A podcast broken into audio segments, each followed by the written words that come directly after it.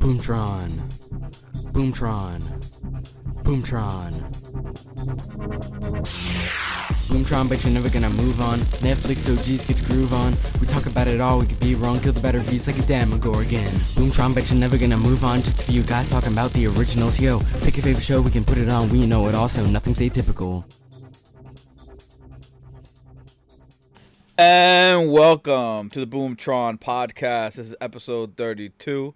We're press and play on Netflix originals. I'm Diego. I'm joined by Amy and Mark. What's up, everyone? It's August, man. What the heck? Why would you say something like that? That's terrible. I can't know. believe it. Now the summer starts to go by pretty fast. It really does. It hmm. really does. Well, before this turns into a real sad mood, what have you guys? Sorry. what do you guys have been watching? What have you guys been watching? Uh, well, Mark? I've been I've been doing my homework. I watched all of season one of Outer Banks so that we could talk about season two. Uh, I watched all of season two as well. Um, and uh, I've been working on my Yellowstone. I got a ways to go, but I'm on it. Oh, so good. I- So What do you think? I love it. I love it. Right? I Right? really do. Yeah. So So- good. It's so good. Very All right. good. Very good. What about All you, right. Amy? So I watched two of, in addition to the shows that we're going to talk about, I watched two of the movies that I had said I wanted to watch, which were Resort to Love um, and Good on Paper. Resort to Love, I really liked. It was, I mean, it was a 100% predictable rom-com. Um, this woman, she and her boyfriend or fiance, actually, they they break up, and then she goes and gets a job at a singer at a resort in, you know, some island location, the Bahamas, Bermuda, I don't remember. And, you know, of course, who shows up at the the island is her ex-fiance and his new fiance. And, you know, she's got to deal with that and the guy's hot brother and so on and so forth. I really liked it. It was it was easy to watch. It, I knew what was going to happen from the first five seconds of the show, but it was still good and funny and well done, and I really I enjoyed it. The second one that I watched was Good on Paper, and it's a comedian, a female comedian who starts she's she's friends with and then she starts dating this guy Ryan Hansen who was on Veronica Mars and I just love him. Um, she starts dating him and he seems like a little too good to be true and um, you know she just kind of goes through this relationship with him and then she finds out in fact that he's been kind of lying about everything the whole time and she just kind of has to deal with that. It, it was funny in parts. It was I didn't love it. I I kept watching it and I kind of kept dozing off and then waking up and rewinding and dozing off and rewinding. So it wasn't enough to keep my attention the whole time. I didn't not like it, but I didn't love it. So that was good. And then the other thing that I watched, which I was really excited about, was the Love is Blind reunion. Um, because it's now two years from Love is Blind, where these people met through a wall and proposed to each other through a wall without ever having seen seen Remind the me- person. Remind me if I'm wrong, but th- there was only one couple that really got married at the end of the that season. Two. There were two. Two. All right. Yeah, so the Hamiltons got married. Cameron and Lauren, they got married. And then the Barnetts, Amber and Matt Barnett, they got married. Um, and so that's actually how they brought everybody together is they had a dual second anniversary party for them because they've all been married now, you know, they've been together for 2 years now.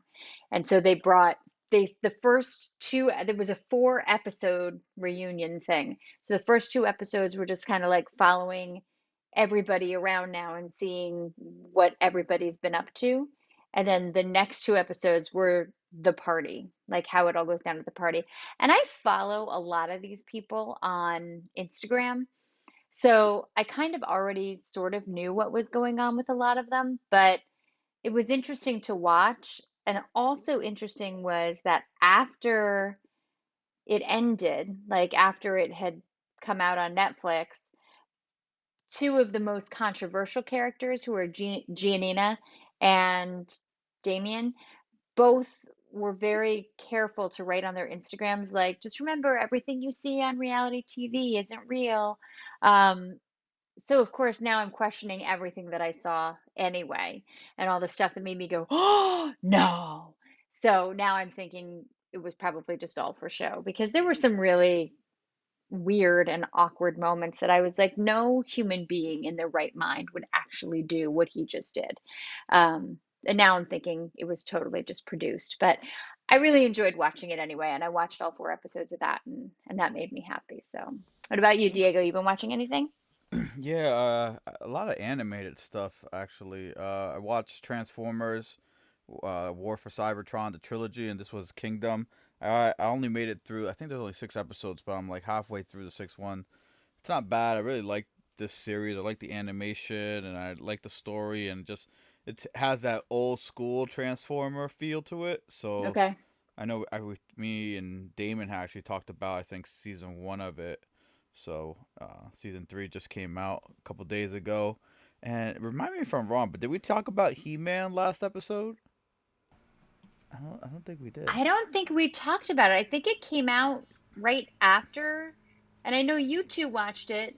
And that, no, I know Yeah, we didn't because we- that would have been two weeks ago. We texted yeah, we were a texting about ton it. about it. Yeah. Yes, yeah, yeah, so, yeah. So we watched. I guess we all watched He Man, and I I enjoyed it. I enjoyed it. I know there's a lot of controversy. I know there's a lot of angry people.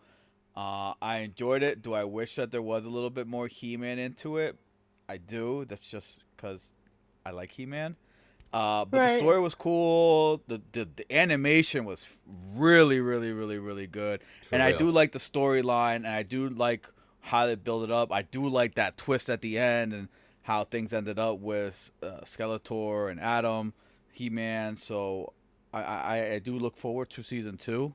I'm a big fan of Kevin Smith, so I have a lot of faith in his ability. I, I think everything he does, comic book wise, is really dope. So uh, I, I enjoyed it. It was different, and you know, anytime where you're watching a show and the main characters are not safe is always Right. something that I, that I like. I like that twist where no one's safe. Yeah, the stakes are Yeah. high.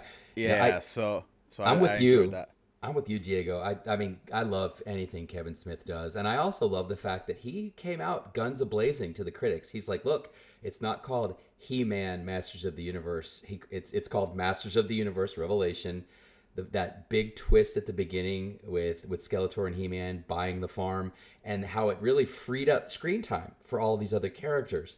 I thought was awesome. Um, it has Sarah Michelle Gellar in it, someone else who I mean, Yeah, the cast, the Oh. voice cast of this. Is Mark just Hamill, like nerd heavy. stellar. Yeah, it's Um, just stellar, stellar, stellar. Yeah, and um, and I'm down with the girl power. I mean, I really was. And and Kevin Smith was like, if you don't like it, change the channel. Right. It was it was very well done. I enjoyed it. Team And- Teela. Team Teela. Yeah. And the other show, and Amy, I'm surprised you didn't mention, it, or maybe you were, and I wasn't really listening to you. uh, but the movies that made us with Jurassic Park and didn't Back watch to the it. Future. I Oh, know. I need to. false. You know how I feel about Jurassic Amy. Park. I know you were talking the big game about it, so I actually watched it, and I I saw the one that they did on Jurassic Park, Back to the Future. I you know what for Back to the Future, I didn't know that Marty McFly was not the first. uh I mean Michael J. Fox was not the first choice, and it has uh, Really? Eric Holtz. Yeah, they had the guy. What? From, oh, I can't remember the movie now. Mask? Mask. Eric Stoltz. Yes, yes. They he was originally casted, and they did like six weeks of filming, and they were he took it like too serious, and it was like supposed to be like a comedy kind of thing, but he was so serious in all the scenes that they like the director was like, no, we can't. After six weeks, they're like, this is just not working, and they recasted him.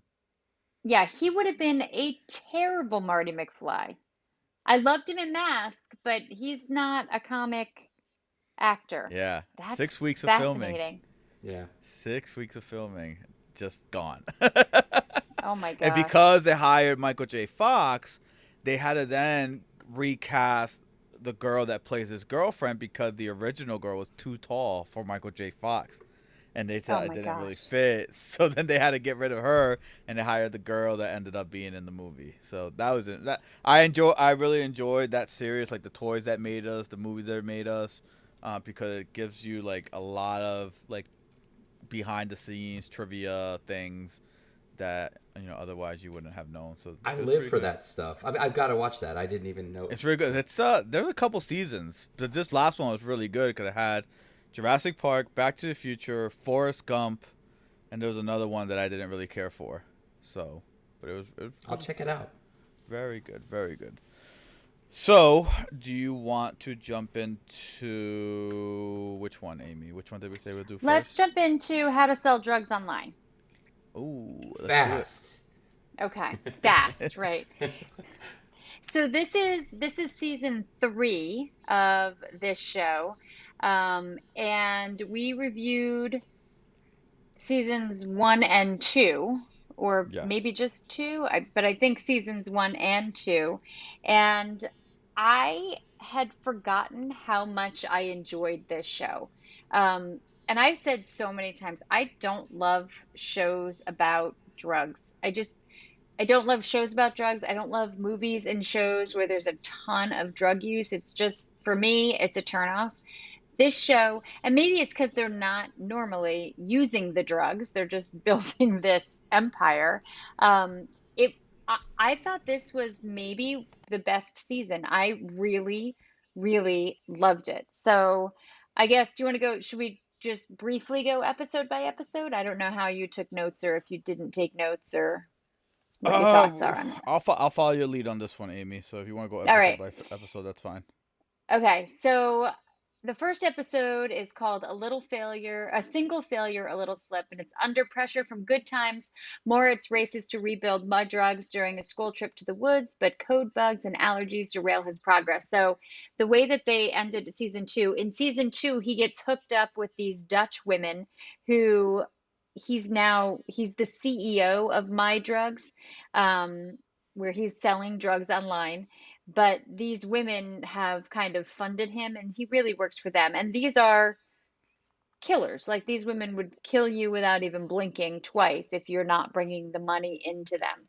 Um, and so he has to rebuild my drugs um, but he but he kind of struggles with it during this episode. I had forgotten that the friend group all fell out at the end of season two. Yeah, I so was- i had forgotten that they all hated him.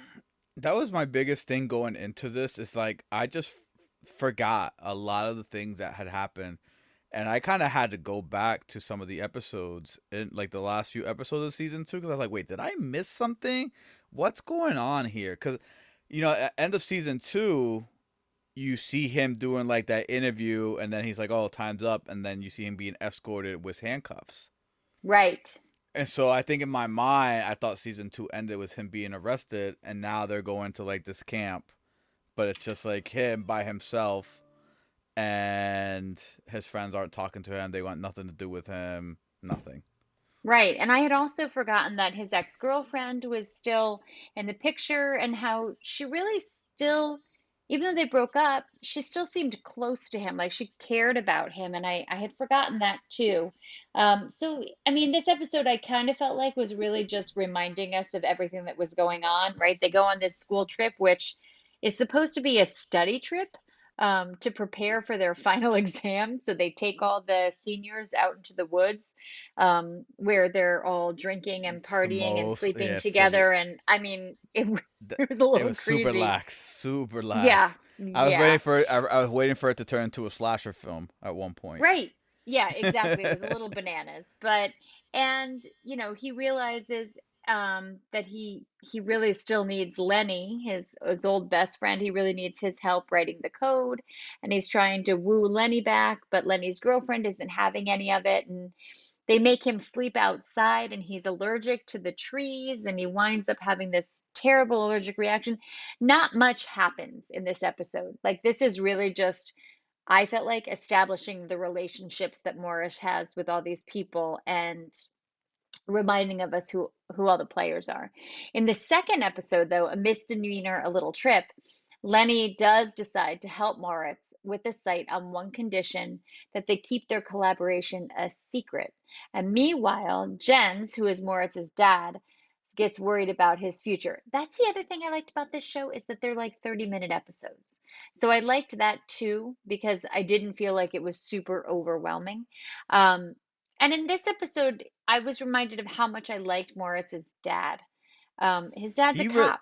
Yeah, and he really gets into it this episode, and you kind of see him like he kind of like he's like in denial about his son, but then like s- certain pieces start to fall into place, and he kind of has to like intervene to kind of protect his son. Yeah, And you and he you does. Yeah, so you start seeing him cross that line, you know, destroying evidence, confronting this uh I don't want to say he's FBI, but confronting one of those like agents about stealing evidence and it just he kind of kind of spirals out of control a little bit trying to figure out how to protect his son while not getting caught doing it. Right, exactly. My one of the notes that I took for this episode, I said it's kind of amazing that Moritz's dad is willing to go that far for him. Like, dude's a cop and he's willing to steal evidence and destroy evidence, um, you know, to protect his son. And then it's also in this episode that we realize that his old girlfriend Lisa isn't really still into him, but that she's recording him.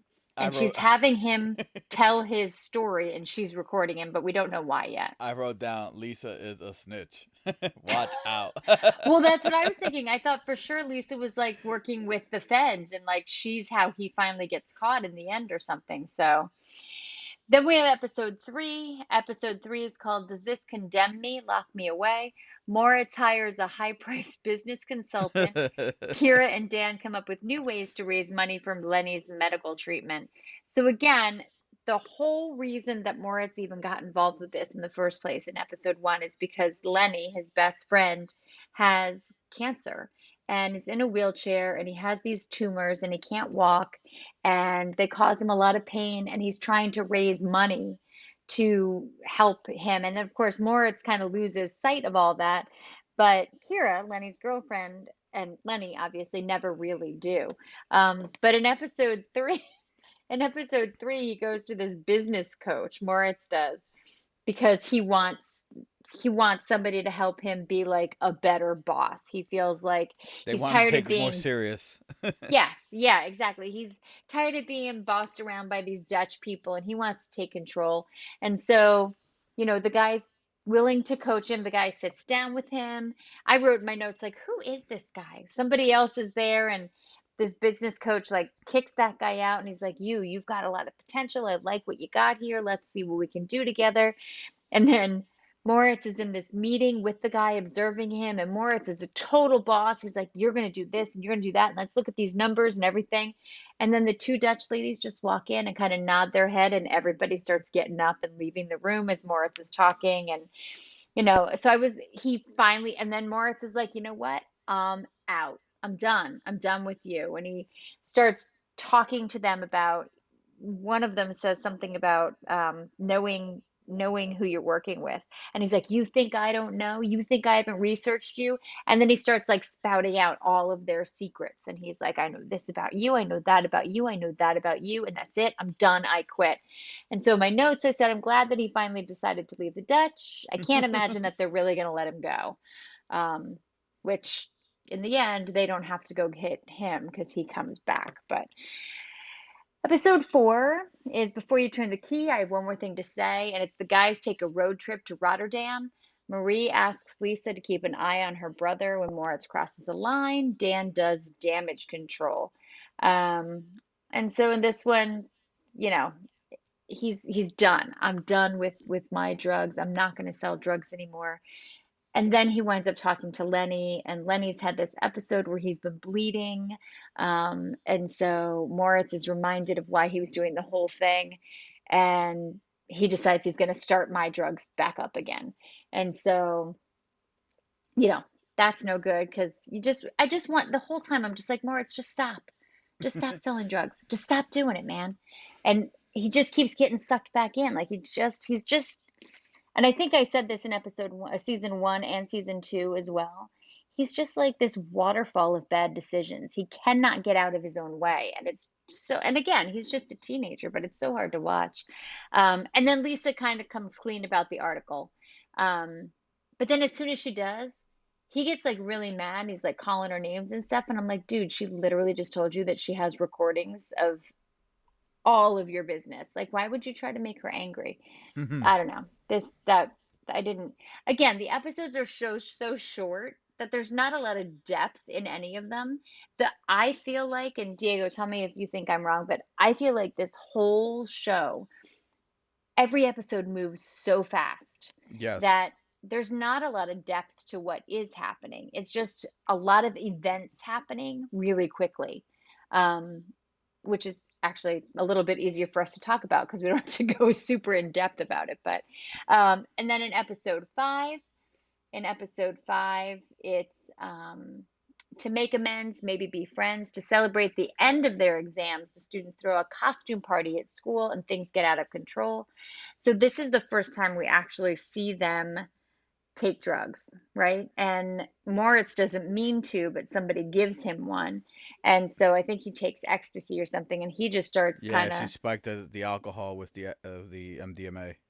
Right. Well, I should say because they're trying to keep their circle small, but as they're trying to keep their people keep finding out. So Fritzy, who's one of the girls at school, she finds out, and she's the one who drugs him. Um, and at this costume party, the guy who works for the Dutch, he winds up showing up. And he's chasing them through the school at this costume party, and then they catch him in the basement. They have him tied up, and they're having this whole big discussion on, you know, should we kill him? Should we not?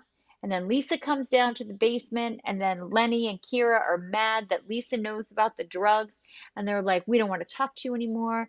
And then Moritz says, "I get it, but now we got to make sure that nobody else finds out about this." And then Lisa's new boyfriend comes in, so now he knows about it. So again, their circle just keeps getting bigger and bigger and bigger of people knowing things. And then his dad shoots. Um, somebody comes in, right, to to like somebody comes in and he's holding a gun to Moritz's head, and Moritz's dad comes in and Yeah, shoots the two the Dutch guy. ladies. The two Dutch yes. ladies. Oh yeah, that's right. That's right. His dad actually captured the her kids. Yeah. unbelievably. So again, his dad's a cop, but his dad comes in and shoots them. Um, Which is weird because he shoots the one girl and he kind of just stares her frozen. Like, why not take care of the every everyone else? Why why did he run away after he Yeah. shot her? That didn't make any sense. I, I agree with you on that because I, I felt like he kind of ran away because if he stayed, then have they'd have to deal with things. They'd have nothing else to do in the next episode. But I yeah. I agree with that. I don't know. And then the last episode is just everyone gets a second chance. A high stakes situation leaves the friends scrambling to figure out their next move. And I'll be honest, I think at that point I was just watching. I don't even remember what happened in the last episode. To me, Uh, that fifth episode was like the big one with the costume party and the dad and everything. But what happens in episode six? essentially, you know, they're making a decision about if they're going to kill um the the bodyguard the Martin. la- Martin's uh and they're so they're deciding and they're voting in the like cafeteria to see if they're going to kill him or not. They ended up not killing him, but then Moritz kind of like spazzes out and eventually he uh you know, he turns himself in to the police Oh, that's right. and takes all That's the right. blame and then you kind of see him in jail but somehow he's like helping the guards like do something Yes, that's right.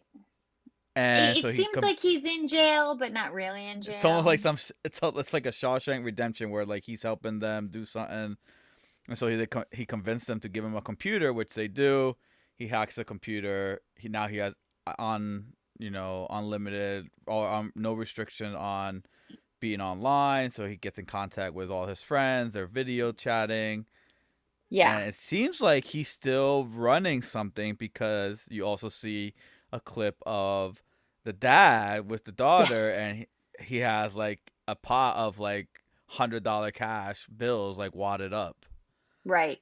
So there's something Right. there at, and then at the end you hear lenny on the video facetime say we're gonna bust you out Right. and that's and Right. that's how it ends so uh because we I- need I- another season. I, I'll take one more season. I think uh, I, I I have to say that season three wasn't my favorite. Okay. Uh, I, I I'm I could do with less Lisa. I I don't like her character. She's kind of Oh, and that was the thing that also at the last episode, he's kind of there and he's telling his story, and then they're like, okay, I think we've got it. And they turn the cameras off, right? Because he's in front of a camera. They turn the cameras off, and then they're like, is that good? And then Lisa kind of leans around behind, almost as if she's the producer of whatever's happening. So we also don't know how far in advance that is, That's true. you know? Um, That's I agree with you. One more season. I don't think I need like many more seasons of this. Um, because at, at this point, I feel like it's been played out. Yes. we kind we know that he's getting caught. Well, he is caught at this point. So he's already been caught. And now is it going to turn into a prison break kind of thing? Um, I am a little curious about the dad who does seem to be involved now.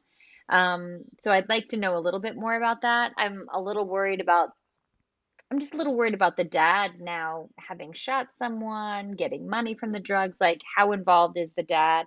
I wouldn't mind if the next season was more focused on that than Right. on them breaking him out of jail. Because again, and and this is something we'll talk about when we talk about Outer Banks too, but they're teenagers. Um, so while I know that the kids Moritz selling drugs from his bedroom is based on the true story, which by the way, Netflix has that guy's story coming up in two weeks, I think. It's called Shiny Flakes. And it's the actual biography Oh, documentary, sorry, about the actual kid.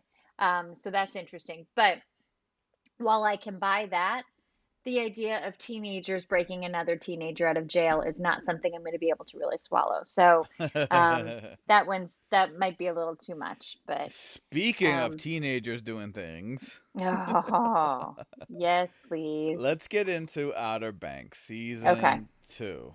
And Yes. Mark, you're you kind of binge season one and two, I, I believe. I did, I did. Uh, and I have all kinds of opinions. I was really careful not to read any reviews uh, until after we did the show because I'm kind of curious. I don't know if I'm going to be in the mainstream or the outsider here, but anyway. Ooh, ooh. Oh, that does not bode well.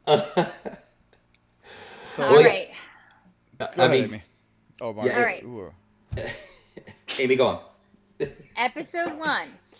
Episode one is so let's talk about where we end uh season one. Season Right. one ends with John B and Sarah on a boat sailing off. They have made contact with the police over the radio saying, you know, we didn't do this, Ward did this, um, and he's kind of trying to disappear, and everybody thinks that they're dead. Right? I don't. Does their ship blow up or something? Why does everybody think they're No. no? Because there's a huge The storm, right? Huge storm. Yeah, Huge the storm. Right. the ship sinks. It sinks. Yeah. Okay, so there's this huge storm. Everybody just assumes they're dead. And that's kind of where season two opens up, right?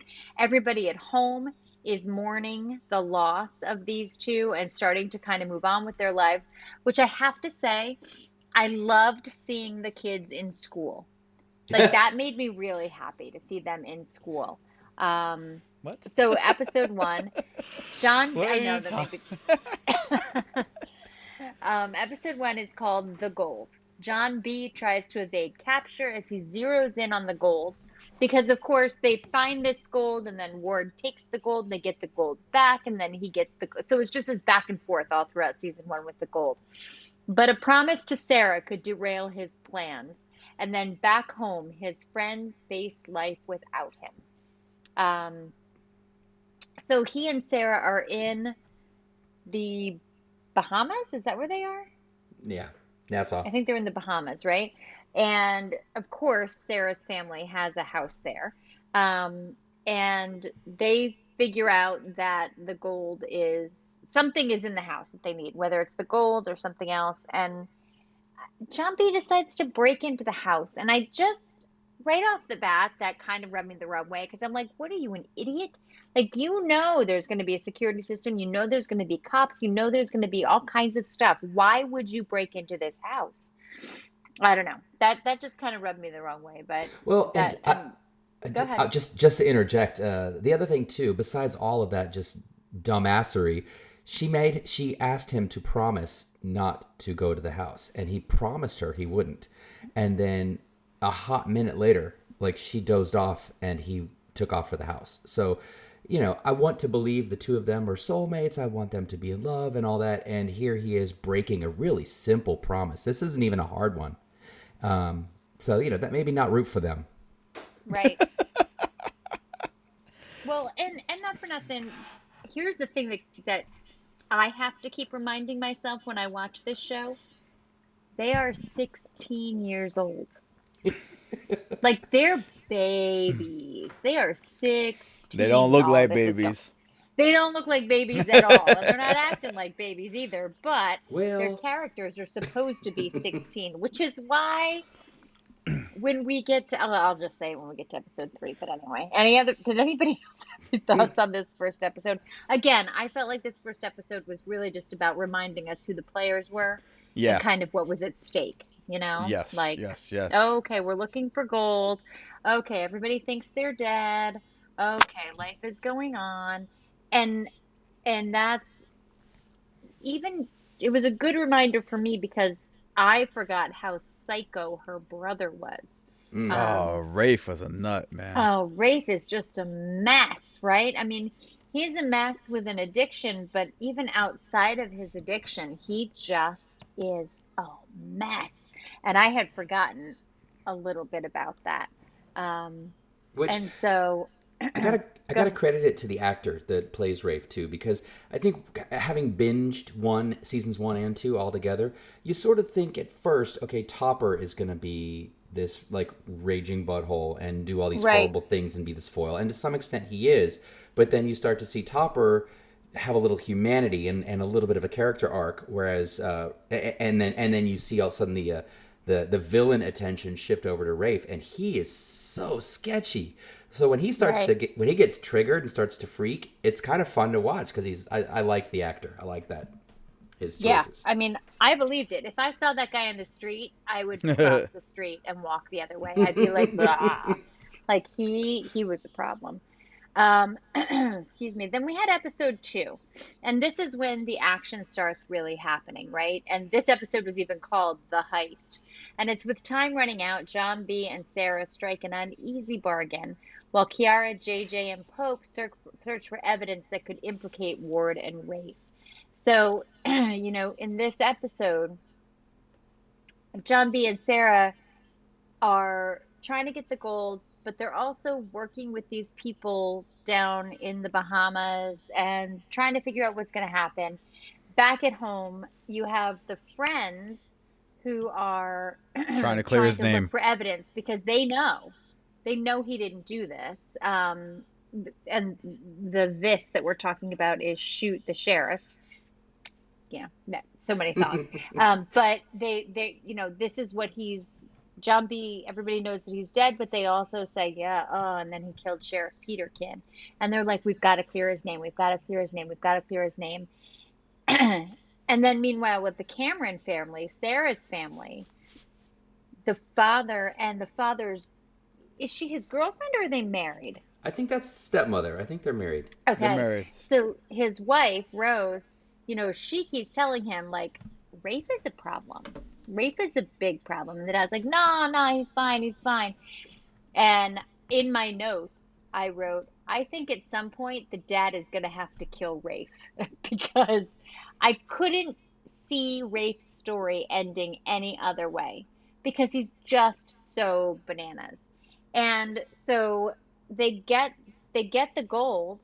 John B and Sarah get the gold and then they're kind of trying to get away and they're being chased. Now the dad gets a you know a notice from the security company when John breaks in that somebody's on the property. So he and Rafe go down to the house at the Bahamas and they the people that are working with B and Sarah get like the whole town involved. They have these little kids run out to the truck and you know kind of hassle the truck and then they put nails under the tires of the security trucks that are driving along with them and they wind up rerouting them and stopping them and getting them out and putting them on the ground and then B and Sarah run behind them but the dad kind of turns and looks and he sees that Sarah is there and he's like, oh my God, Sarah, Sarah. And he stands up and somehow Rafe gets a gun and I write, oh my God, Rafe is going to shoot Sarah. And sure enough, I thought the same thing. Yeah. sure enough, he shoots his sister, um, which, you know, like, is just so on brand for him. Um, This was also the episode where they go look for the gun in the sewers. Yeah. yes. Oh god, that's so Yeah. terrible. Yeah, so so you have Kiara, JJ, and Pope looking for the, the weapon that Ward killed Gavin with the pilot that you know saw what had happened, and it, it goes down the sewer drain, and then the guys are like, "Yeah, we we we can't go in there because there's this thing in the sewers that if you get it, it comes out somewhere where you don't want it to come out with with for boys." Right. so Kiara was like, fine. So she goes in, and then the dude, then Rafe, of course, flushes the sewers, almost drowns Kiara. That that was intense. Yeah. I didn't, cause it's one of those where I'm like, man, are they gonna kill off like a main character here, like to kind of get this like people like, oh, you know, have a oh crap moment here. Right. So there were a lot of times in this in this season where I thought a main character was going to get killed off like- Absolutely. like when Rafe shot Sarah, you know, I, I don't know if this is in episode two or the beginning of episode three, but Sarah Three. like dies Three, for yeah. like Yeah. for like a, a solid. Felt like a very long time, but I, I, I don't know, but it felt like she was done. Uh, and uh, miraculously she came back, but Right. Hey, um, I have a quick question for y'all. Is the microphone picking up the sound of my eyes rolling in the back of my head? Because it's so intense. It might. uh, just let me know. Um, okay, so here, here's where I might be breaking from the pack a little bit. But Okay. um, all right, like again, Amy, you made the point. These are 16 year old kids. Right. So, so yeah, of course they're gonna become partners in a criminal gang led by a fifty-something-year-old salty sea dog and his gang of smugglers. You know, um, you know, just why not? Why not? Exactly.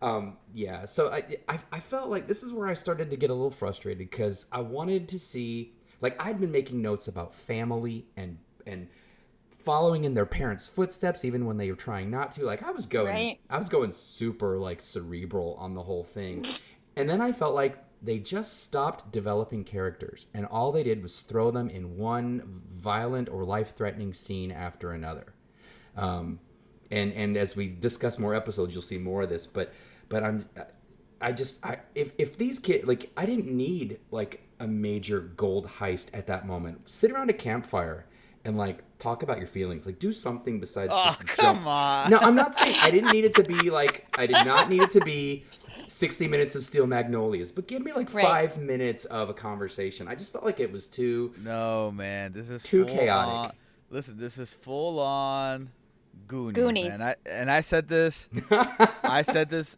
in, in season one when we were reviewing it that this is like Goonies, and then and the, and like if you put all these episodes together and make it a movie, it'd be like Goonies, and it's Yeah. still like Right. even even even season two was Goonies for me. Again, just more o- older characters doing more crazy things, life on the line, people getting actually shot. Yeah, but the- uh, to, the, and I- I- the class the battle between the two classes the uh Yeah. the treasure gets Right. lost yes, yeah it's a it's a good analogy and it is kind and, of goonies and even um, there are even elements. I, I, I might make some people mad here for my video game fans, but it has some parts of Uncharted too, like especially with the goal, the video game Uncharted, where it's like a treasure uh, treasure hunting kind of game, and it's it had the same elements there of like. We have the treasure. Oh no! Now we lost the treasure. Oh, we have it again. Oh no, we lost again. Oh, now it's down at the bottom of the ocean forever. So, so it had know- a lot. yeah but but i mean even even the goonies thing it was one arc it was one quest through this cave that had the different booby traps but it was one arc for this one i kept waiting for like jj to be like we're going to steal the constitution or something and, like it was I would have been totally on board with that, by the way. I love mean, National Treasure. that's season three yeah, right. anyway So- go on i'm sorry Uh, No, I, I, I, I mean, I agree with both of you, right? Like it, there was a lot happening this season. You have to go let go of a lot of reality. Right, You have exactly. go of a I, lot. I agree with Which- you 100% which- on that.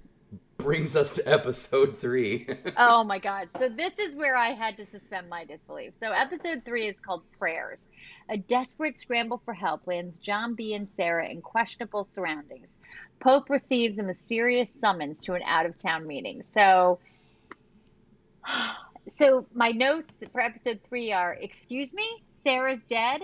Wait, no, no, she's not. Um, because, as you said, she dies, and this super sketchy doctor, not a doctor, maybe he has arthritis. I don't really know. He brings up arthritis as for why he's not a doctor. So I wasn't sure what that was about. Maybe he was researching arthritis, whatever. But he like is tries to save her for maybe a half a sec. Like he does surgery. He takes out the bullet. He stitches her up, and then her heart stops. And he like does like one chest compression and a push. What of was the he air, looking and for? and then he heads to the bar. Yeah, and what then was he's he looking like, for? He was like, "Where is it? Where is it?" And he couldn't find whatever he was looking for. Like a Oh yeah, yeah, yeah. You're right. He was trying to find something, I guess, and then he was just like, Reality. "Oh well, she's gone," and I was like, "Wait, what?" So then I was like, "Okay, I know what's gonna happen here. John B is gonna like take his fist and slam on her chest and be like, "Come back to me," and then she's gonna wake up like, right? And Um, kiss. And, and John B a B love does his compressions for like a little bit longer, but not that much longer. And then she's there, and then he's crying. And then he suddenly feels that there's a fluttery pulse. And and she's alive, and I'm like, what? And then after being dead, she hops up off the table. She's like, come on, we gotta go. We got somewhere to be. And I'm like, oh, okay, slow your roll now.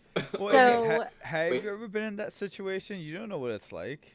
No, it takes that- me it, it it takes me a little bit longer to get going after I die. Just like maybe I need five minutes. The fact Yeah. that she needed like thirty seconds. You have you ever seen Flatliners?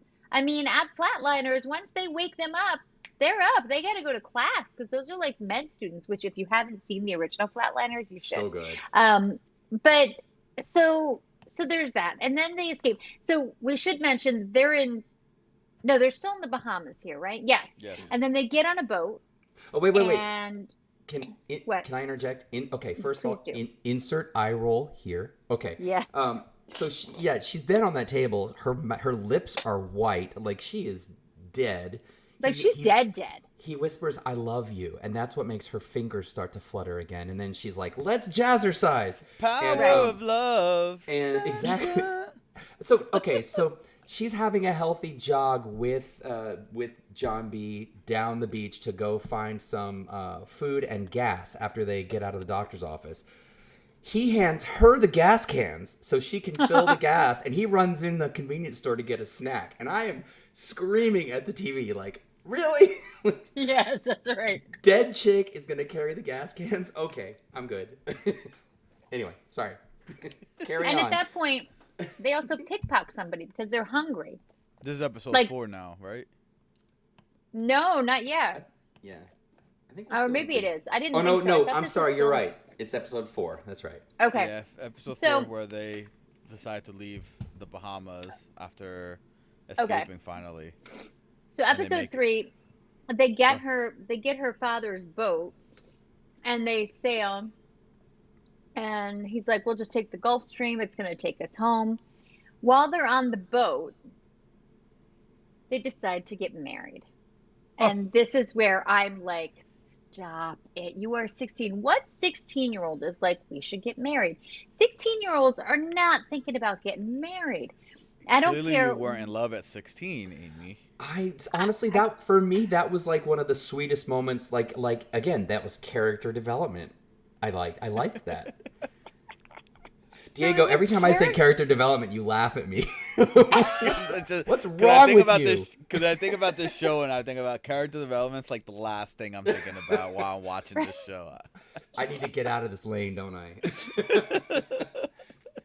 like Okay. I, I agree with you that it's character development and and I like the fact that they were so but but here's the thing right And and you know what? Truthfully, maybe it is super like on point for 16 year olds because they act impulsively and rashly and they're totally overtaken by their emotions and their hormones and they they don't have anything outside their own experience because of course, you know, I think like in the next episode or two, they break up. Um and so so the, the just the whole married thing, I was like, what on earth? But I will say this I thought something was super, super crafty. So I should say first, the Pogues, their friends, um, Pope gets this weird letter that says, Come to Charleston. I want to talk to you about something. And it's this weird, you know, cryptic letter. And so they're all like, we need to go because they they understand that it has something to do with the treasure. Yeah, it has So the wheat stamp on the the wax yes, it has the wheat stamp, which was from the from the boat um, that they found the treasure on in in season one. So they go to Charleston. One of my favorite, and again, this had nothing to do with the story, but I just cinematically, I really appreciated it when the Pogues are going over the bridge to Charleston, and John B. and Sarah are in their boat going under the bridge. So the Pogues are in the car and they're like, I wonder where John B. and Sarah are right now. And then John B. and Sarah are going under the bridge. I just loved the way that looked because I was like, yes, good. Because all I want is for this group to get back together because I think they're so much better when they're all together. Um, so I was really happy about that, that they kind of had this thing where, okay, we can now visually see them being in the same place at the same time. And then that took us to episode four, right? So episode four is, yes, and you're right, this is the gas one called Homecoming, low on gas and strapped for cash. John B. and Sarah run into trouble. Pope's appointment in Charleston takes an ominous turn over a proposed trade. This might have been my favorite episode. Um, I really liked this episode a lot because of the action. There wasn't a lot of character development, but I loved the action in this episode, right? Because Pope goes to this crazy lady's house, and then I was like, oh my God, I love her. She was in Lost, right? Elizabeth Yes. Mitchell, love her. Yes, she was. I love her. I love her in anything she's in. So as soon as I saw her, I was like, "Oh, I loved her in Lost." And they're, you know, Kiara and uh, JJ want to go in with him, and they're like, "Nope, he's got to come in alone." So he goes in, and he he she's like, you know, where's the key? And he's like, I don't know what you're talking about. She's like, Where's the key? So then she tells him like this whole story, and it turns out he's related to this Denmark Tanny who had been a slave that was freed and tried to get his wife and his children's freedom and then he was hung and it's this whole big thing but apparently there's this key that gets you to this treasure and it's is it the shroud of turin is that what it is Yeah. or is it just the- one of jesus's cloaks I think it's the Shroud of Turin. I think it's the Shroud of Turin, yeah. right? Which is this the the cloth that was laid over Jesus's dead body um, when they put him in the tomb. Um, and apparently, it has these mystical hearing. If you if you touch it, you are magically healed. And this woman is clearly fighting some disease, right? And he's like, I don't know what you're talking about. And he's like, I'm gonna go now. And he's trying to escape, but it's the, her properties like this weird maze of property. Finally, she sends her guys. She's like, "Go get him. We'll blackmail his father into giving us the the key," which you know, again, they they don't actually have. And so he finally escapes, and you have this dual chase scene, right? You have the Pogues running from this woman's henchmen throughout Charleston. And at the same time, you have John B. and Sarah running from the people that they pickpocketed. And they keep kind of crossing paths and just missing each other throughout the city of Charleston until finally um, they're coming, the, the Pogues are coming down an alley, and John B. and Sarah are on this bike thing and they all kind of run into each other and then they're like oh my god and then they're just like hop on. And so now they're all together again and that just made me really happy. I thought that was great. I loved Mm. the introduction of the new mystery right? I know mark that it's a new you know mystery arc for them to solve but i really liked that because we already knew where the gold was and i was Yeah. hoping that it wasn't just going to be this back and forth back and forth I got the gold, you got the gold, I got the gold, you got the gold. I was glad that there was something else to look for. And then there was this really nice moment once they have evaded their capture when John B and JJ are just kind of standing there looking at each other and JJ's like, I really missed you, man. And then they hugged each other and they were both kind of crying and I was like, oh, I don't know. I I loved episode 4 and like I said, it might have been my favorite my favorite episode um in the I in the show.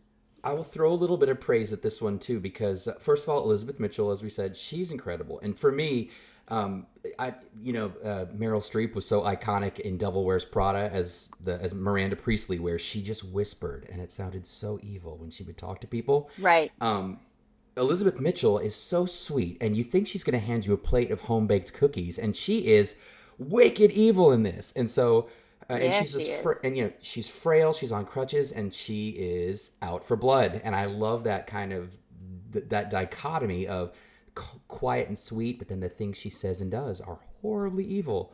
Um, I like the tie-in to the uh, Denmark Tanny story because I agreed with you, Amy, that the gold thing it had been played out. It was a little stale. The gold is with the cops. What are you going to do at this point? Um, and uh, so, but they still tied it in with the whole Denmark Tanny thing. So I thought that was pretty clever. Um, I will say this about every episode with the chase scene. I feel like they take their camera and they tie it around a dog's neck and then whack it on the ass. Because the camera work, it's it's it's not even Blair Witch. Like Blair Witch shook a little bit. This is a full-on earthquake for your eyes every time people go running, and it drives me nuts. So there. I would agree with that. I would definitely agree with that. Um, all right, so then then we get to episode five, and in episode five, um, John go B back goes to jail. John B goes to jail, and it's called the Darkest Hour. And JJ cooks up a risky plan to help out John B. Pope hunts down the information about the key. Kiara and Sarah both deal with family fallout for the Pogues. So I, this episode, my favorite person in this series, show, whatever, in any season is JJ. His he is my best. favorite character. It- he really is. I loved him in season one, and my heart just broke for him with his father in season one, and just his home life and everything. And he's still like this optimistic, happy kind of guy. And then I love that he had the optimism to think that he was going to be able to get John B out of jail. Like I loved that. I loved that about him. I thought that was great. I don't know. Um, so JJ is coming up with this plan to get John B out of jail. He's telling him to pretend like he's got appendicitis, and his cousin, I think, is like an ambulance driver, and he's like, "I'm gonna Mhm. get my cousin's ambulance. We'll go to the jail. I'll pick you up, and you're free." And so while that's all happening, um, they're trying to go to Shoupe, right? Go to the the the cop and convince him that John B didn't do this. We've, we're we're going to get some evidence. We have some evidence, and they have the gun, right? They have the gun that Peterkin was was shot with. Is that correct? Is that Mhm. the evidence they have here? They Yeah. have this gun, and it's got Rafe's fingerprints on it. Meanwhile, Sarah goes home, and Sarah, you know, the dad is talking to Rose at one point, and she says, at some point, you're going to have to choose between the two kids. It's it's going to either be Sarah or it's going to be Rafe. And he's like, nope, I'm never going to have to choose. I'm never going to have to choose. And Rafe has said to the dad, you know, if you had to pick between us, who would you pick? And the dad's like, I wouldn't pick. I don't need to pick. I'm not going to pick. I don't have to pick. I won't pick. And then Rafe um, takes Sarah's sister, Wheezy, who, again, I, I'm not even sure why she has a sister because we don't know, we don't ever get to know anything about Wheezy. Um, I'm hopeful that she has a bigger part in the next season. But, and he takes his, pretends to be Wheezy and tells Sarah to meet him. And when Sarah goes to meet him, Rafe starts to strangle her and or drown her, right? And kill her. And then Topper comes and saves the day. And that made Topper. me happy. I Do hate you Topper. really? I hate Even Topper. still? I don't and and I don't know if it's like that's the way he's supposed to act in the show and good for him. But I, I hate like this like, hey, I'm Topper. Kind of like this is the way he talks. It's like he's like a, I don't know, man. He's like an wait, airhead wait. or something. It's like, Diego, do it again. Do it again. Hey, I'm Topper, and I'm here to save you. And I'm just like, shut up, Topper. No one cares about you. Go away. Right. So I, am not a big Yeah, fan of I- Topper. I don't like him. I don't like his way he talks. It's nothing about him.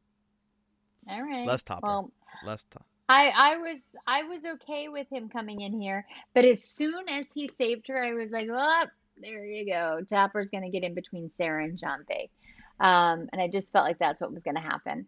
And then, and then I think the episode ends, or maybe it doesn't. Maybe that's the episode happens. I I'm looking at my notes here, and I'm never sure if my notes are about something that happened at the beginning of the episode or the end of the episode. But anyway, during episode five too they both go home. We just said how Sarah's turns out. Kiara also goes home, and her parents are furious with her. And her parents tell her that they're sending her to a boarding school and they don't want her to be. You're not a pogue. You shouldn't No be hanging out. Her mother is obsessed with the fact that that Kiara's hanging out with these boys, right? And she's like, "It's these boys. Everything's for Mhm. these boys." And Kiara's like, they're my friends. Like, that's what they are. They are my friends. That's who these boys are. And, you know, John B., he's alive. I told you I thought he was alive. You didn't believe me. I told you he was innocent. You didn't believe me. Like, just this constant, like, and again, her, her parents just aren't listening to her. And so they're like, you're going to I, boarding uh, school. And if you don't want to go to boarding school, you don't ever see these boys again. Yeah, and Go ahead. Somebody was thing, saying uh, something. I, I, oh, I, I'd made a little note here, and again, because I, I was just watching all of these characters, uh, and and th- their their family patterns, like that these characters were turning into or following in the footsteps of their parents, even when they didn't want to. I mean, in you know, typically that age when you're 16, that's the last thing you want to do. But Yeah, we find out in a later episode when JJ's dad is talking to Kiara that her mother essentially did the same thing. She was a kook, uh, the wealthy side of the tracks. She hung out with all the pogues. She married a pogue. And then it seems like while Kiara was growing up, her mom and dad were obsessed with getting being seen as legitimate, joining the local country club and all these things. They're, you know, trying to kind of shake off that that pogue status. And here comes their daughter doing exactly the same thing that the mother did. And so I think that's Yeah. part of why her mom is just so Looney Tunes about her daughter's friendships and relationships. And I and I get that, but at the same time, it just feels like I don't know. It's one of those things where sometimes I get frustrated with the the portrayal of parents in shows. Like at least there are parents in this show, right? Like we see Pope and his dad, right? We see JJ and his dad as he is. We see Kiara and her dad. We see Sarah and her dad. So I know that a lot of the times when we watch these things, I'm always like, where are the adults? Um, well, here are the adults, and they're not behaving the way that I want the adults to be behaving, and that that frustrates me too. You know that that frustrates me as well. But I also feel like so the then kids we have themselves. episode six. Pardon I'm, me. I, am sorry. I was just because I also feel like the kids themselves, though, are being complete and total nightmares. Like, I mean, I agree. Like, there, there clearly is like a communication breakdown on both sides, but the kids are giving all of their spontaneous, you know, we're gonna steal the Constitution moments. They're like, they just do it at the expense of their trust with the, the, the trust they have with their parents, the rules the parents have set up. They're stealing cars. They're not coming home for days on end. I mean, I'd be a little crackers too, you know? You're right. You're absolutely right. And that's that piece that I have to keep reminding myself about is that they're only 16 Yeah. because they're doing these adult things, right? I mean, they are Mhm. behaving like adults. So when I watch and the parents kind of crack down on it, I have to remind myself that these kids are younger than two of my kids. you know what I mean? Like, that, and then I was like, oh, oh yeah, that's right. I wouldn't let my kids do that either. Um, So, right. So, the episode six, John B. bristles when Sarah reconnects with the former flame topper. Uh, Ward's web of Boo. lies starts to unravel, and Pope discovers a shocking family secret. So, John B gets out of jail, right? They give the evidence. John B's out of jail. Shoupe finally has to admit, like, okay, you guys were right all along. Um, and in getting out of jail, he goes to school. He hasn't been in school. He was missing, right? He was, mi- and here's where I get upset at the portrayal of teachers. He was missing. Everybody thought he was dead. Then he was back, but he was in jail. And on his first day back to school, his teacher's going to give him a test. Yeah. Really? That's what you're Li- going to do? life goes on Amy. Life, goes does on. go on, but I might say you haven't been here for me to teach you anything. Mhm. Let me teach you something first. I don't know. But then Well- they wind up that night having like a bonfire party. Um, the whole school is there, and No, that's when they're episode seven. there, no, Yeah. Yeah, that's That's the- why that's episode the- Oh, seven's called man. The Bonfire. But that's okay. You're, right. you're, I mean, that you're about. We're about to segue into that, but I wanted to, Nope. to piggyback on something that you said, Amy, uh, about about just again how you know much you have to suspend your disbelief because the last time we saw Child Protective Services in the picture, he had stayed. They were literally driving him in the back of a cop car to foster care, and he jumped out of the car and went on the lam. And then Right. all of these other things happened. You know, framed for murder, fled, presumed dead, fled the country. He's back. He's in jail. Don't you think that when they release him from jail, there would be an agent from CPS right there, like, okay, Right. let's go to your placement, versus him driving through town like, what's up, free as a Right. bird. and everybody is like waving at him. They're like, "Hey, John B." He's like, "Hey, they can't keep me down for long." Ugh. You're 16. Stop it. Yeah. That you you're making a good point there. Yeah. Episode So- six is where Ward dies. Yes, yes, that's right. So things finally catch up with Ward, right? They they've got this gun now. They're coming to get him, and he wakes up in the night as like the SWAT team is sneaking across his lawn, not very sneakily, and you know they they have him and Rose. They have him under house arrest. They've got a warrant out. They're trying to find Rafe. He texts Rafe and he's like, "Stay where you are. The cops are here." Um, so Rafe is with that drug dealer guy who is just bad news all the way around. Um, so Rafe's with him and and and Ward is at the house and Ward gets out to go see his son and his son's like, I'm gonna be better, blah blah blah. And then Ward's like, I've got a plan. Don't worry. And he goes to their yacht and that's where the cops and everybody wind up along with the Pogues, and they're all standing there. And Ward is on the boat, and the boat blows up after he admits to everything, right? The boat blows up. And in that moment, you can see Sarah, she just watched her father die, no matter what he's done. He's her dad, right? So she's like, oh my God, dad. And she's like crumpling. And she looks at John B and and this was a tough scene for me because John B is just staring straight ahead like yeah Well, Yeah, the guy right. killed his dad. So I and that's the thing like I'm watching that and I was like I get it I get it but at the same time your girlfriend your wife um is literally like collapsing next to you because this is also her father and she's so upset by this you don't even sort of like even put a hand on her shoulder and of course who swoops in there but Topper um, and Topper kind of holds her, um, you know, as she kind of loses it. So, episode seven is the bonfire.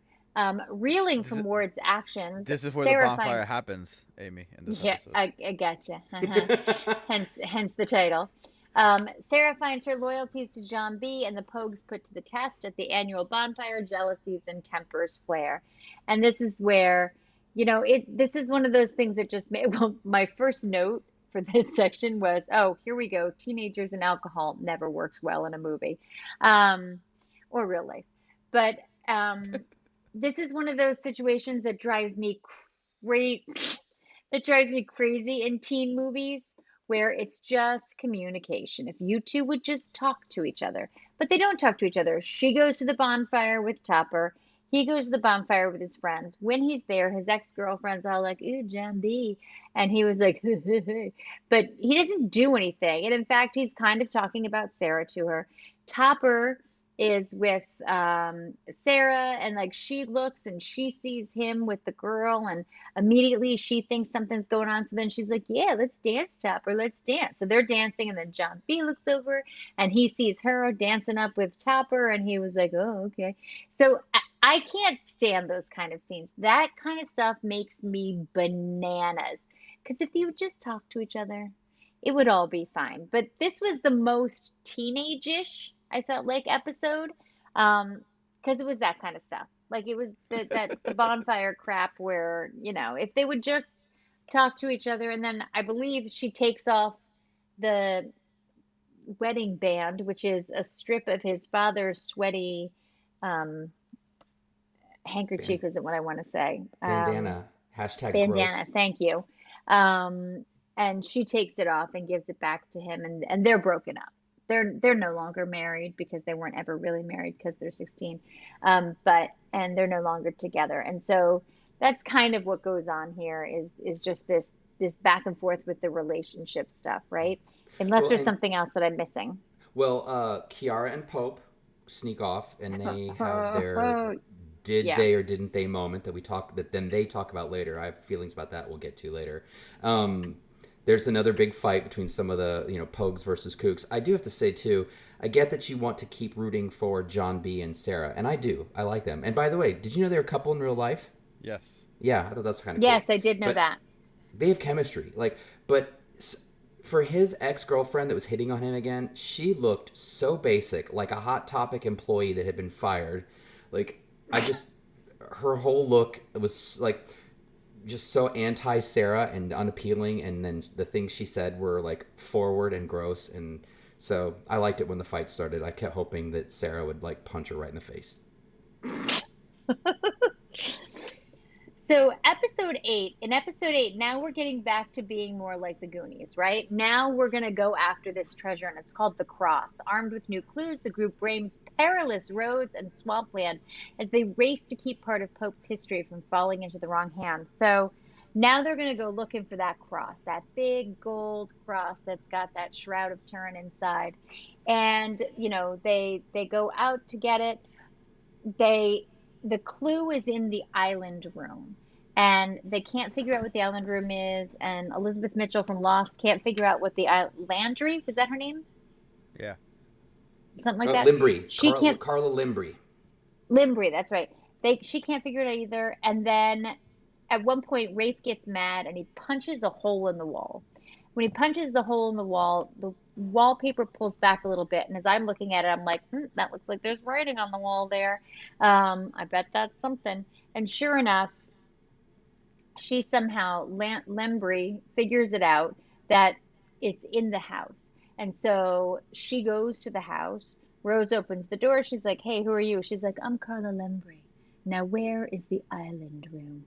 And so by the time the teenagers get to the house the wallpaper has all been stripped off of the walls in the dining room.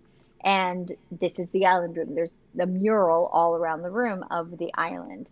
And they've got to look for clues to figure out where it is. And they figure out that the treasure is going to be at this tree right in this swamp and so they go there and of course where they are it's all about because they're on this island it's all about the tides and where is it safe to go and when.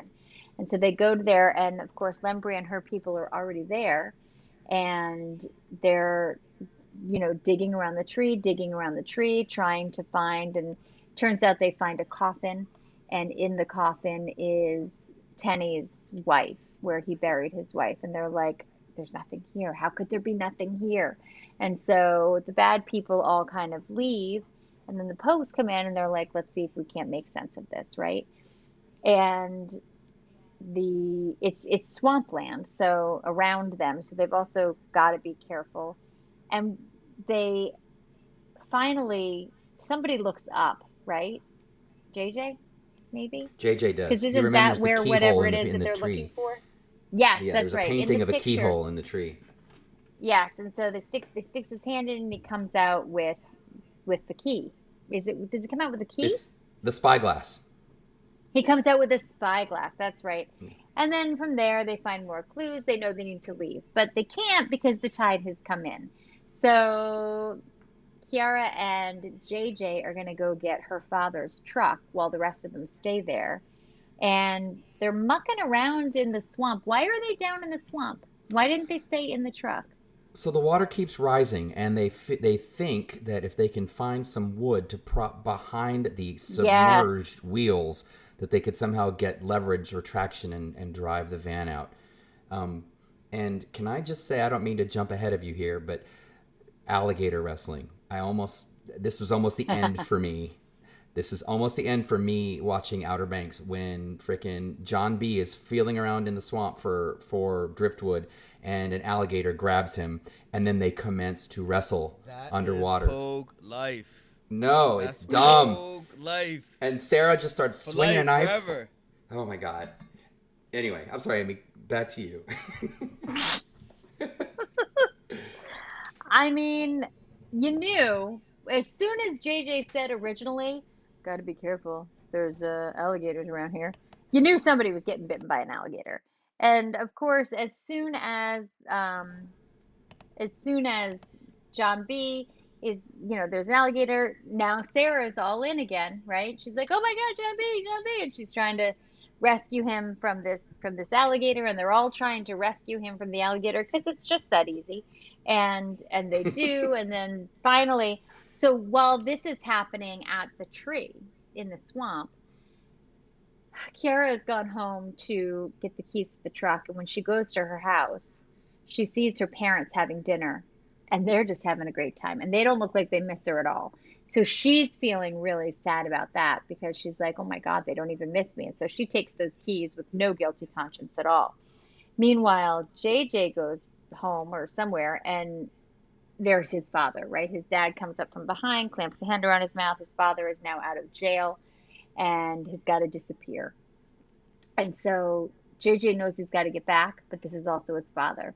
And so he says to Kiara, like, we, we got to get my dad off this island. And I love that Kiara has no qualms about, you know, giving JJ's dad the finger and telling him to mm-hmm. shut up and you're garbage because he is a garbage human, her his father. And, you know, she's just like she's just not taking any garbage from him. And but you can really see JJ wrestle with this whole thing. His dad's like, I'm clean, I'm clean. I just I want to disappear, so on and so forth. But then, you know, he sees his dad isn't clean. His dad has these drugs with him and and it's just it was a tough again, you you just feel for JJ. Like his dad goes to jail and you're like, "Yes, finally JJ's free." Who's taking care of him? Nobody. Um, but I guess nobody cares about that. He's still going to school, so that's good. Well, But and, um, Diego, I'm gonna I'm gonna say it. Character development. This was a good moment for the show. Like JJ, you, JJ has. I a saw a lot of growth in JJ here. I think this whole episode can be summed up as JJ wrestles with his demons while John B wrestles with a crocodile. there and you they both go. Win. And both won. And they both win. And they both and, win. and speedy recovery by John B after Uh, getting his calf bitten off. Literally running Oh my through the gosh. boatyard. Running. Speedy recovery. Speedy I mean, recovery. not only that, but they they they then go to the church. Oh, this is also they thi- get yeah. This is the episode where they find the cross and Pope goes Yeah. up and gets stung by like eight wasps and has a super serious allergic reaction, and then he almost dies. right, right. But like the, the the cross is hidden in the wooden beams of this super super old church, which I thought that was that clever. cross looked heavy. It was very clever, but I can't imagine that that little church was able to hold it up. But they get the cross down, and then they're like, "Oh my God, he's stung. We got to go hide the cross." And JJ's like, "Oh, okay." And he like you know tosses a post-it note on it basically to hide it. But he Cross but as he's running out, he keeps saying like, "I didn't hide it well enough. I didn't hide it well enough." Like even he knows That's good character development. Oh, shut up, Diego. The OJ wouldn't admit to his mistakes. The old JJ. There you go. to- So then they so that takes us right to episode nine, um, where the Pogues deal with a slew of setbacks, a medical emergency, a nosy neighbor, parental ultimatums as they attempt to save Pope's family legacy. So they they've gotta they've gotta save him. So they take Pope to again JJ's ambulance driver cousin, who is like, I don't really know what to do. I don't I only have a junior EpiPen. I'm gonna give this to him. It might kill him, it might save him. I don't know. And so they stab him with him, and then he's fine. Um, and then they go back and they see that the cross is gone at this point. Um, and then Kiara also kind of goes home at this point, and her parents again say, That's it, you're done. You're in this house, you're not leaving again. And so she's just kind of staying on her bed. Um, nosy neighbor. That's the old man in the that golf is. cart with a shotgun. Oh, pogues when they are were trying to like climb. outside the camera. Oh, that's estate. right, because yes, because Sarah goes home and they go to the the boys are like hanging out on the wall to talk, you know, to to kind of watch, and this old man comes over and he's like, "Hey, I don't think you belong here. Um, I'm gonna call the police now." And John B kind of sweet talks him into saying, "Oh, we used to work for Mr. Cameron, and we're just here for, you know, whatever." Um, but they're they're all trying to, you know, they're trying to get themselves back on the trail again. Meanwhile, we see Landry, um, we see her brother, her half brother, open up the cross for her, and she uses the key and opens up the little hatch, and there's nothing inside except the world's for oldest bugs. moth flies out. Yeah, So- comes out, and then the brother's laughing, and he's like, ha ha ha, like, you know, Wait, you how did- would that and- laugh? ha ha ha. And so That'd he's like, "There's ringtone. nothing, nothing for you here. There's nothing for you." And she's so mad. And does she shoot him? Yes, Yes. Okay, so she shoots her half brother at this point. because he Who tells her she's been basically. Pretty good aim. Pretty Yeah. good aim. Yeah, He tells her that I she- mean- he tells her to kick rocks and throws her to the ground, and he's going to take the cross now and make his own fortune because she was saying, you know, I'm not going to write you into the will at all, and he's like, I don't need you, and then she thanked him with a few bullets. yes, yes, she did. And so this kind of gets us now. They load, they load the, they load the cross onto a boat, right? Rafe takes control Ra- of Rafe the, takes the the cross. brings it home, and then Rose kind of set it all up to bring this goal. What it looked like Rose was the one setting it up to bring everything to this loading ship. Right. Yeah, earlier on, the whole Rose. family. She drugs Sarah, Yeah, gets her on the boat. Everyone's getting on the boat. Even the Pogues sneak on the boat to Yes. a container. Right. Which Right. so hap- fortunate it had a big air duct that they could get out of. as, Yeah, I as mean, most you know. shipping containers do, I'm sure. um, but yeah, no. So Rose apparently she they show her get a letter in the mail that kind of leaves her shocked and amazed, and so later on you sort of deduce that that letter was indicating that Ward was still alive and he had a plan and she needed to help him. Um, Right. I mean, so- we all knew he was still alive when the boat exploded, right? Like, yeah, totally. we were all like, okay, this is fake. He's not really dead. No, because character development would have said that he should have died. Suck it. Oh,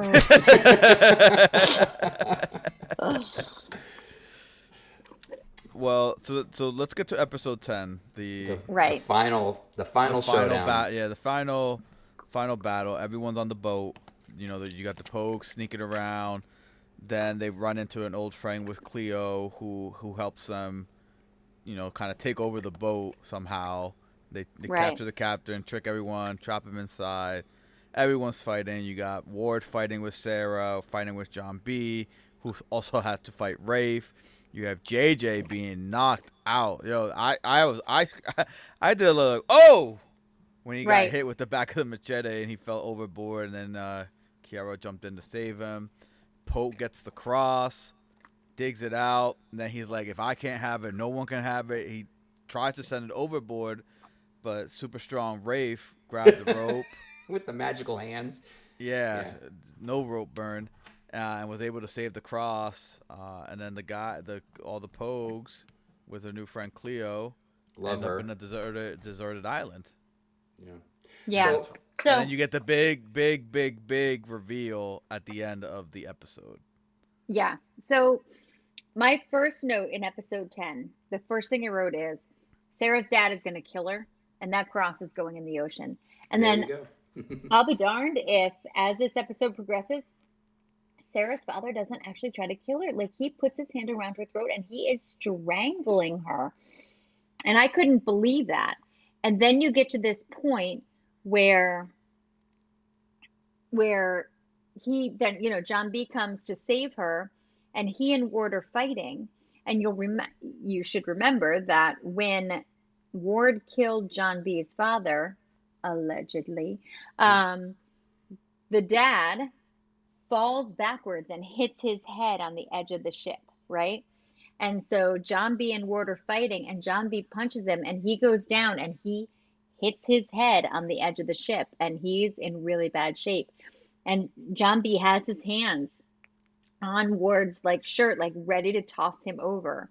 And he looks at Sarah, and Sarah just kind of gives him a really small nod, like, go ahead, do it. Like, just kill him. Because he, her father has now tried to kill, like, she cannot overlook who he really is now. Mm-hmm. But John B takes the higher road and, and doesn't do it. But I Which wrote, signifies in that what, Diego? Character development. That's like ultra care. That's like I mean, book. it really was That's was. like perfect. By the right. book. I wrote, I my note there was, oh, sweet poetic justice for John B. Right, Mhm. because here he was going to get to kill this guy exactly how this guy killed his father. Um, I just thought that was amazing. And then, uh, you know, Diego, you just said everything that happened, and then now they're on this deserted island, and it's not just me. Like we're we're all picking up the JJ Kiara vibe, right? Mm-hmm. yes. Were you guys not picking that Oh, up? Yeah, I no, when she was holding him in the Oh, water. okay. Yeah. Okay, so that's happening uh, in season three, and and then as as Diego said, the big reveal is that John B's dad is alive. yeah. But I'm trying to remember who was talking to him. Limbrey, Carla Limbrey, Limbrey. got a letter Limbrey, from Carla him. Limbrey. That's right. And he- goes he and seeks claims him that- out. He claims that the Shroud of Turin is still, or that he can still help her find it, supposedly. Um, which I love that uh, Renfield, her half brother that she shot, he I think it was him that was calling it the magical bathrobe. I thought that was great. Um, Which you know, at that one point where they were in the church with the the wasps, I thought they were gonna find the cloth, and they were gonna save Pope with the cloth. that would have been awesome. Oh. But yeah, so I think uh, I want real quick on Pope, and I know we're probably running out of time because we've been talking a lot about this show. But I had had to say a couple things. I thought the Kiara Pope moment on the beach where I, they did it, and the only reason we know that they did it was that later on in this throwaway scene, she basically said, "Ah, it wasn't that great. Let's be friends." And he kind of grimaced and said, "Okay, let's be friends." It was No. almost as it was almost as if she did it just to like piss her mom off. Yeah, yeah, Yeah. and it, and it bugged me so much though because she It did and bug Pope- me a little too. they they had That's this sort not of character simmer. They was bad. No, they had this simmer going for episodes and episodes, and then something happens off camera, and then they have a throwaway conversation, and boom, it's done. And I wanted to see something there, like at least you know more talking. Right. Yeah. um, Overall, I- what do we think though? Oh, all the thumbs up from me. Mark, I loved uh, it. Mark, what do you think? You're you're the new one here. We already talked about how much we liked season one, and I liked season two. What do you think after seeing them Um, back to back? I I would get I would say watch it. I I mean if like I can't remember we do like half thumbs here, Sure, go ahead. half a thumb. Um, Just think a half a thumb, not one and a I'm- half. Uh, uh, no, just one, just, just half a thumb. Um, it's not thumbs down though. It's not thumbs down though. I like Okay. you've you've shifted my frame a little bit with the Goonies comment. If I tried, I think if I watched it that way, I might have been a Yeah, little yeah. That's more how into you, it. you can't go into it analyzing character development. You gotta just go here's- into it. Here's what I need from season three. Here's what I need. I need to find out who the what, what, who the body on the beach is since John B's dad is alive. I need Carla Right. Limbrey to be John B's maternal grandmother. Oh, because that would set up some serious stuff between him and the and Pope's family. Yeah. Because I feel like there's this whole race and entitlement thing going on with these white people taking all this stuff from Pope's ancestors and feeling like it belongs to them. And I, I think you could really flesh that out, not in an overly cerebral way, but just putting enough tension on the Pogues if someone is connected familially to the Limbreys. right. Right. How how would you feel if they added like some kind of like uh mystical like that that cloth really does heal people and now all of a sudden Limbrey can walk. I feel I'm like not gonna a love jump, that. Jump in the gonna- shark. Yeah. That's Alright. I'm not going to be okay with that.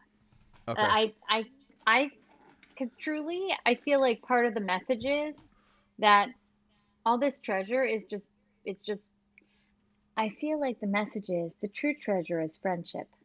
Because because that's what this is. Okay. I mean, Ladies and Outer gentlemen, Banks listening. I'm out. Outer Banks is a show about friends and loyalty. Like that's what the and that's what the Goonies was too, right? It was a show about friends and loyalty. Like if you boil it down to its very essence, that's what that is. And that's what this is. And as soon as you make something actual magic, like they're going to remember when they're older, not that they're real people, but they'll remember these times they've had together. They won't necessarily remember like What the are you things that they about right found. now? Um, I'm saying like Uh, this- you could it's simple not no really about the treasure. sufficed. it's not But, you about know- the treasure.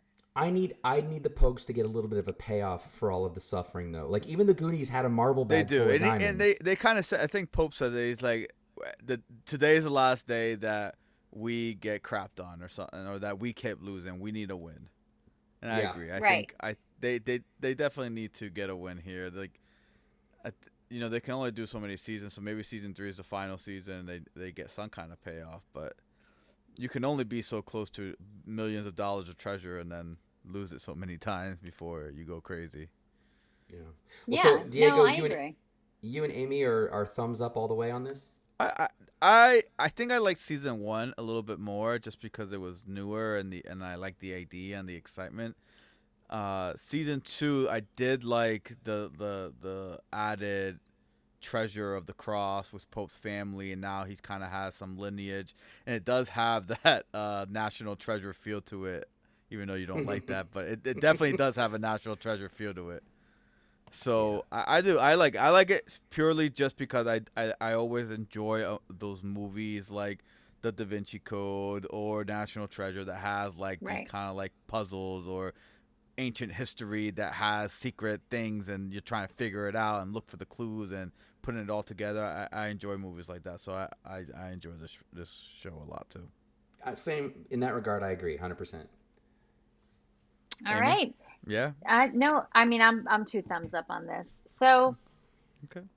what do we got coming up, my friends? Uh, I I have a list. I got a Oh, no, so do I'm gonna, I. I'm gonna just because this episode has been long, Amy, you can only pick three from your list. um so that's not gonna happen. So you got you got you got to make it count, Amy. You got to make it count. You got to make it count. You got to make it count.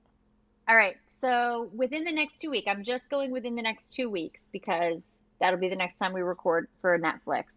Um, season two of Control Z, which we did season one. So I'm interested to see season two.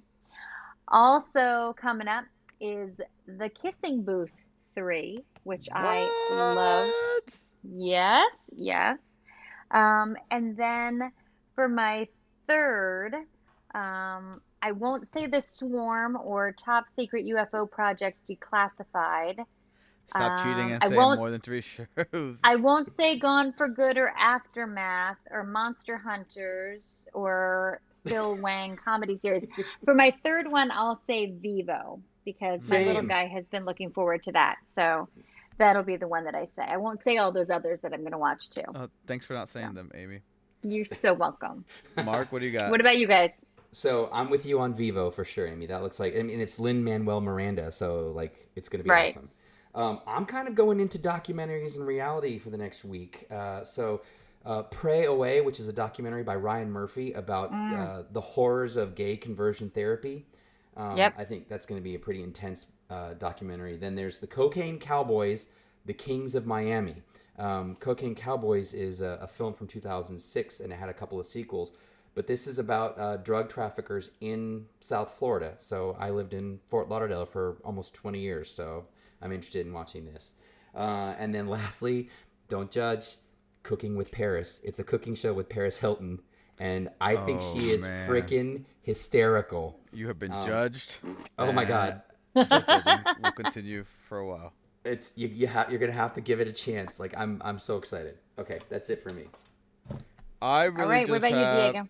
Just the UFO projects, the Cocaine Cowboys, and Vivo as well. So I definitely will not watch Cooking with Paris. Although I will say, I will admit that I saw that show. What was that show that she had with? Simple uh, Life.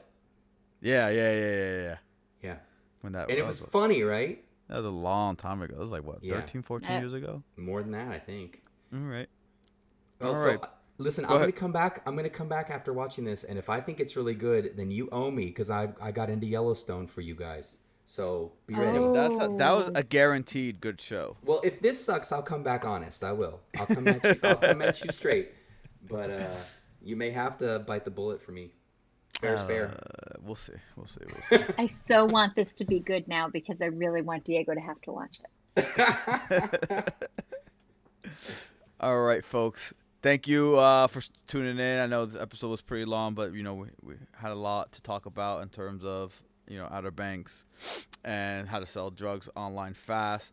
So if you have any other shows that you think we should be watching, you want to leave us a comment or anything like that, you know, check out the Facebook page, Instagram, the Twitter. Leave us something to you know talk about maybe in the next episode. But until then, goodbye, everyone.